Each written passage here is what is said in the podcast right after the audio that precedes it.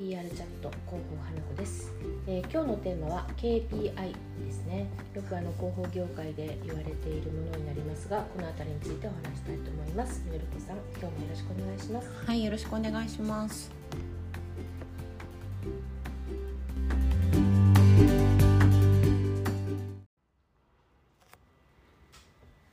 はい、えー、候補の KPI ってどうしてるっていう話なんですけれども、はいまあ、あの KPI が出しづらいという話は以前からねいろんなところで言われてますそうですね、はい、まあ、企業によっても様々ですしベテラン広報さんでも意見が分かれるところなんじゃないかなと思いますね、はい、なので今日もですねあくまでも一つの考え方としてちょっと聞いていただければなと思いますが、はい、はい、あの前週も少し触れましたけれどももう半年過ぎようとしてますそうですね、はい、どんなあの仕事でも必要なんですけれどもあの特にですね広報 PR パーソンだったらなおさらです、はい、その次の半年への目標だったりアクションを決めることも大事なんですけれども、うん、その作業が具体的に何をしたら成果につながるか、うん、見えてくる作業があるんですね、はい、それがあの振り返りと言われてます、はいあの PDCA という専門用語で言われてますが、うん、この PDCA という言葉がありますよねありますねまさにこのチェックのタイミングが今かなと思ったりするわけなんですけれども、はい、その広報における K KPI って難しいってもう声はもうずっと変わらないですよねそうですね、うん、よく皆さん悩まれてるテーマで、はい、いろんなとこで耳にするなとは思ってますはい、それはなぜかっていう話ですよねはいあの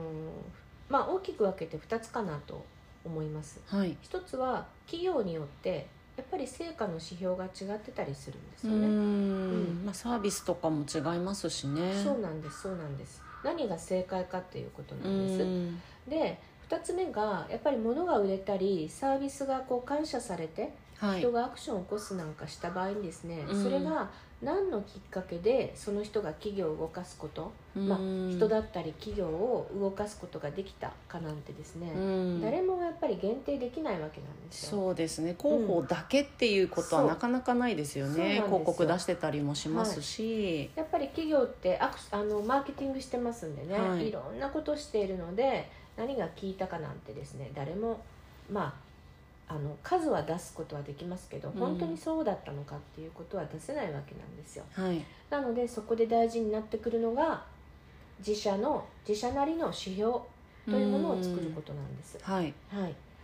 で、えーとまあ、戦略的な広報をやるため、まあ、取り組むためにはですね、はい、 KPI だったり KGI を設定するということなんですけれども、そこからアクションプランを導き出すというのがあの、まあ、ルールになってます、はい、 KPI、KGI ですね、はい、で KGI っていうのは最終的な目標となるものなんです、うん、で多くの場合売上高だったり、はい、受注件数だったりとかこれが KGI というふうに設定されますはい、はい、で KPI っていうのはその目標ですね、、うん、うんでその目標要は KGI を達成するために必要なことを設定する、イコール目標、うんうんうんまあ、になります売上高いくらを達成するためにやるべきこと、はい、そうですそうです、ということですね、はいそうなんです、はい、そうなんですただしここで気をつけたいのがですね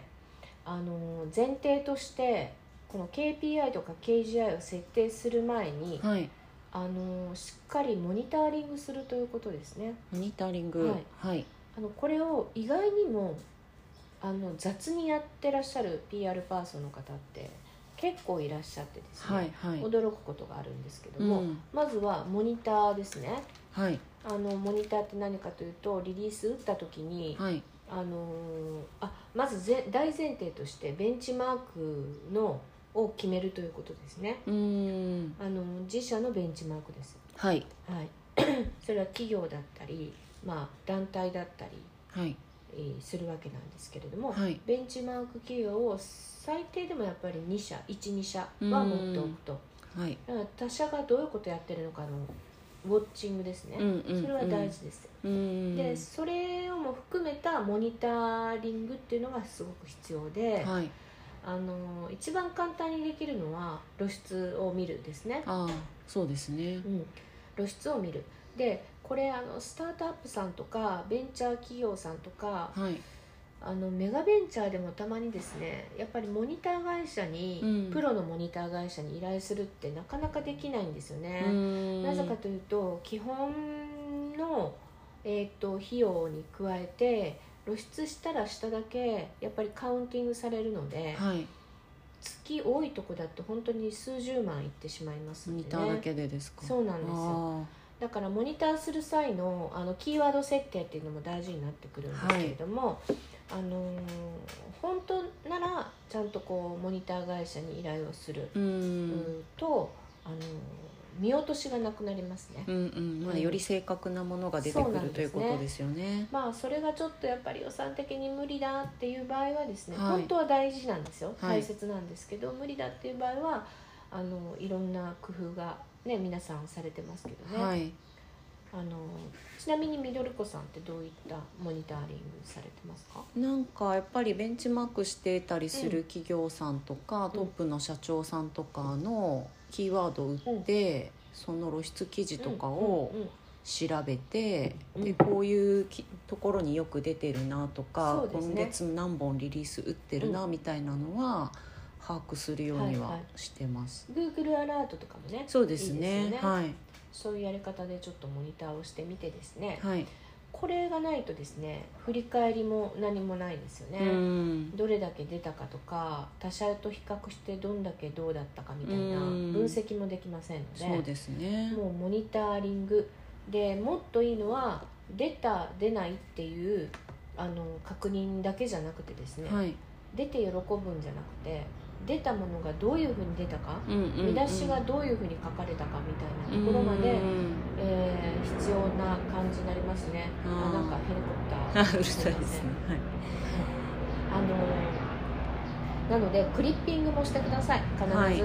でウェブなんかはあの ウェブなんかははいかなり、あのすぐですね消えてしまうので、はい。今日は賑やかです ねあのすぐに消えてしまうしアーカイブされてしまうのでウェブは見つけた時にもうクリッピングはいして。おくというのが大事になりますのでうん忘れないでやってみてください。はい。はい、でやっぱりしっかりと KPI 望まれるクライアントさんなんかはですねあの弊社のサービスのことにはなってしまうんですけれども、うん2つのパターンの成果出しをします、はい。まあひえっと、この辺りですね今日はあのーどういったこう2つのパターンがあるかっていうお話だけにとどまってしまいますが、はい時間の関係上ですね、はい。あの次週はですねこの2つについてあのきちんと深掘りしていきたいなと思ってますが、はい。えっと、1つ目が定量と訂正はい。皆さん多分定量分析はやってると思うんですけども、うん。あの定性分析ってなかなかどうやってやるのみたいな話があるので、そうですこのね。辺はぜひですねちょっと時間をかけてお話できた方がいいなと思いますので次週に回したいと思います、はい。